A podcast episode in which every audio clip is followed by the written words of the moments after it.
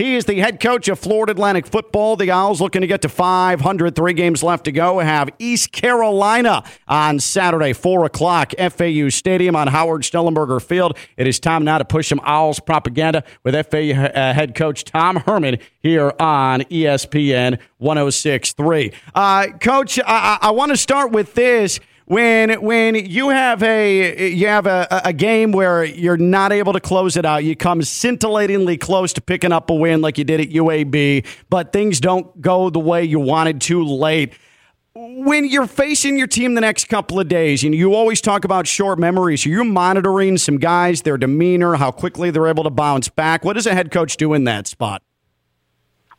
Oh yeah, it, that that was a hard one. I mean, we're I'm not going to sit here and, and say that one didn't sting maybe a little bit more than than others. One because we knew that um, our our best would be good enough that we we didn't need them to screw anything up. Just as long as we went and, and played our best, uh, that we could win that game. And um, unfortunately, you know, as our, our back-to-back road games, and um, you know, they're coming off their bye week at home. Uh, you know, teams oh, since 2016 are uh, only have a 30% winning percentage um, anywhere in the country uh, at any Division One level, uh, going back-to-back road games, and then your opponent having a, a bye week. So we knew that the chips were stacked against us, and um, it it was hard because we had put ourselves in a position uh, to be one of only five teams remaining um, down this home stretch with a leg- legitimate chance at, at playing in the conference championship game, and um, we we didn't uh, we didn't hold up our end of the bargain, and uh, that it it hurt knowing that when the the buzzer hit zero that um, we weren't going to have a chance to to win our conference, but uh, we've still got a ton left to play for, and um, you know it. On the bright side, if there was one, it, it is the fact that we go down 21, 21 points the way that we did, maybe playing the worst half of football, complementary that that I've been around, offense, defense, and special teams. Um, and then on the second play, you know, you get everybody settled down in the locker room, get, get the confidence levels back up, and you go out in the second play, uh, the second half, you throw a pick six, and you're down 21. And um, in in my glasses half full moments, which are, are very few and far between. Um, you know, I, I wasn't around here in previous years. I've only been here ten months, but uh, I've I've heard enough to to know that we're changing and, and growing as a team. That uh, in in years past, if a team had fallen down on the road by 21, uh, that that might have been a landslide, and and you know might have had issues on the sideline. But I mean, I've heard it all. Yeah, on, on things. That, I would co-sign with what you've been told on that.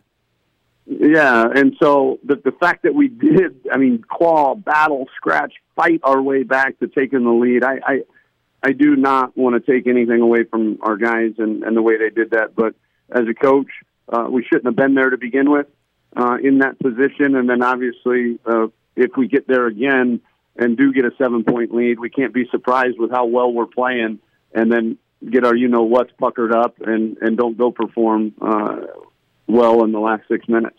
LaVicka, Theo, and Stone with Jeanette Javier are hanging out with us today here on ESPN 106.3. Hey, and are you are you really wearing an all red like tracksuit? Like I'm just I got this awful picture in my head, Ken, right now, uh, and it's it's hard to get out. It's hard to even have like a serious conversation. Well, uh, you know. So so this is I mean this is this is the at least start of the year FAU basketball travel right. uh, Adidas outfit. We are a basketball school. We yeah. are. So, so hey.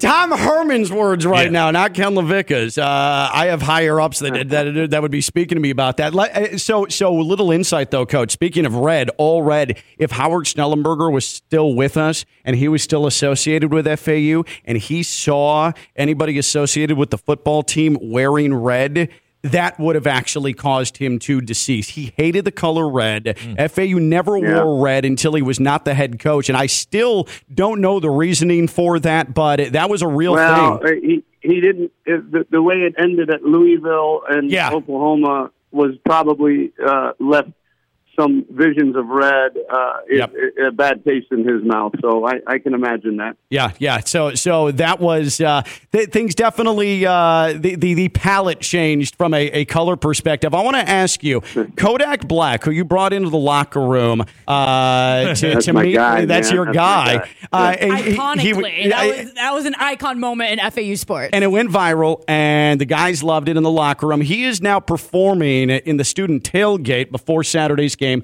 against East Carolina. Let me ask you how. How locked in, how keyed are you into the scene? I know you have college age, high school age kids. How much do you lean on them for things of this manner? Uh, how, how tuned in are you to this whole scene, coach? Well, if it's if it's any um, indication, I've got a 19 year old daughter that's a sophomore in college at the University of Texas, and uh, she has not visited us uh, in Boca yet. And uh, she just so happens to her and her boyfriend want to come out here this weekend to see her dad's team play. Uh-huh. So I, I, I'm I'm uh, I'm guessing there, there's a little coincidence in there, but no, I'm I'm really tuned in. I'm I'm proud uh, that Kodak has kind of chosen us as as his uh, unofficial team to, to root for. I know Palm Beach County is is going to honor him as as well they should, and and they asked him where do you want to be honored. He said I want to be honored at the FAU football game, and it was his idea to have the free concert. I mean, he, this this thing, and I'm proud of of, of our university for. I mean, this is a massive undertaking, especially for a place with the resources that we have uh, to get this put together in two weeks. Uh, was was really really impressive. So I'm excited about it. I know our recruits are, and you know, I'm a lot better coach when we got really good players. So um, anything and everything that touches recruiting is important to me, and and this is one of them. And uh, he's one of us now, and and always has been, being from right down the road and. Uh, in Broward County, but uh, we're we're excited that he chose us for sure. Coach, just tell him to pipe down in your pregame speeches, though. He was kind of interjecting, trying to throw. That not, it, it took me every ounce I know. self-control not to not to bust out laughing or rip his ass. One of the two. Awesome. Hey, Coach, you mentioned a second ago, you used the phrase, your glass half full moments are few and far uh, between. I'd imagine one of those, though, is Mr. Uh, LaJohntay Wester, number one. Um, just talk to what Best kind of receiver in kid the he is, what he means to the school, and is he a Sunday guy? Sunday. Guys, I'm I'm just telling you. Okay, we. We, we had a meeting. We don't normally have team meetings on Thursdays, and it, it just there, there was a play in the UAB game that a, a, a kid missed, and it was he missed it all all week in practice, and he wasn't doing it right, and he was coached, and I, I just needed to make a point about practice and and and the the reality of, of game or practice habits becoming game reality, and and that hasn't sunk in. And I said, do you think LaJohntay Wester?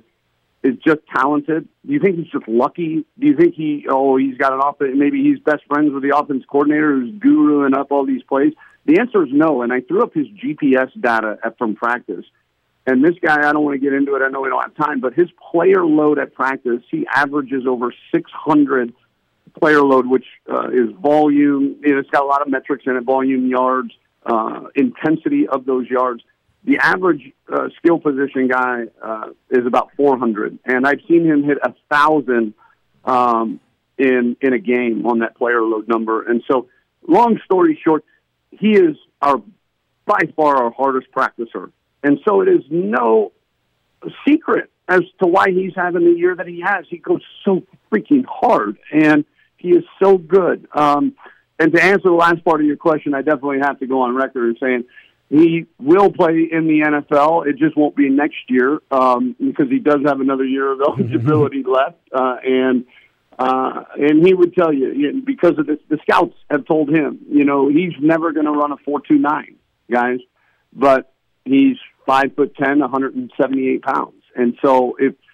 if you're going to be that size, uh, you it for that league, you, they they want like you know world class speed and but what he has is he's got grit, he's got determination, he's got a, a great football IQ, and um, I'm excited for for these next three games for him, but but also excited for for his future and, and FAU's future as well. Coach, thank you as always. LaJohntay Wester, too. That guy, he is, and now the numbers prove it fully. He's the best receiver in FAU history, and he is the best receiver in the country right now as well. Coach, go get him against East Carolina on Saturday. Thanks for hanging out with us again. All right, thanks, guys. Go out.